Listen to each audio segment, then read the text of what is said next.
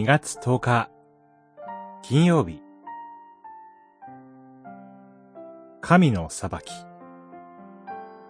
それは世界の平和の礎。詩編7編。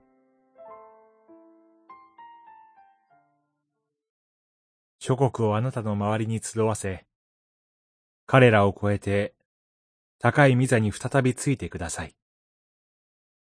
主よ、諸国の民を裁いてください。7編、8節、9節。神が世界の審判者であるという信仰は、諸刃の剣です。なぜなら、神の正義と公平は、敵にも私にも向かうからです。自分に都合の良い裁きだけを期待することはできません。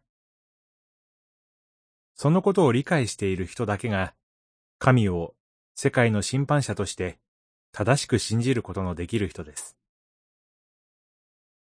今日の詩編の作者は、まさにそのことを理解しています。神の裁きに訴えるとき、まず、自分自身の身の潔白を点検しています。もっとも、自分で自分が潔白だと思うことほど危ういものはありません。この詩編の作者の場合も、独りよがりの自己判断かもしれません。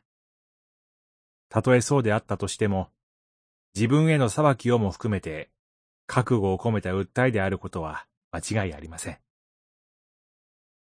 個人間の争いもそうですが、国と国との争いともなると、非難の応酬と、どこまでが真実なのかわからない情報が飛び交います。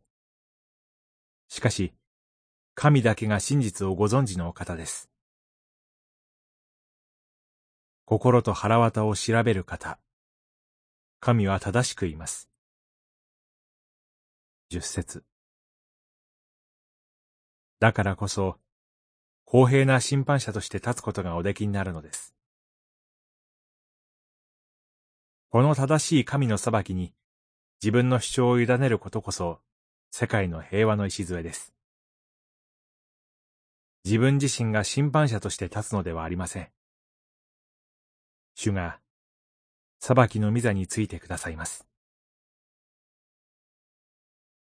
祈り。他人と争うとき、自分の正しさしか目に入らない愚かな罪人です。主よ、あなたが正しく裁いてください。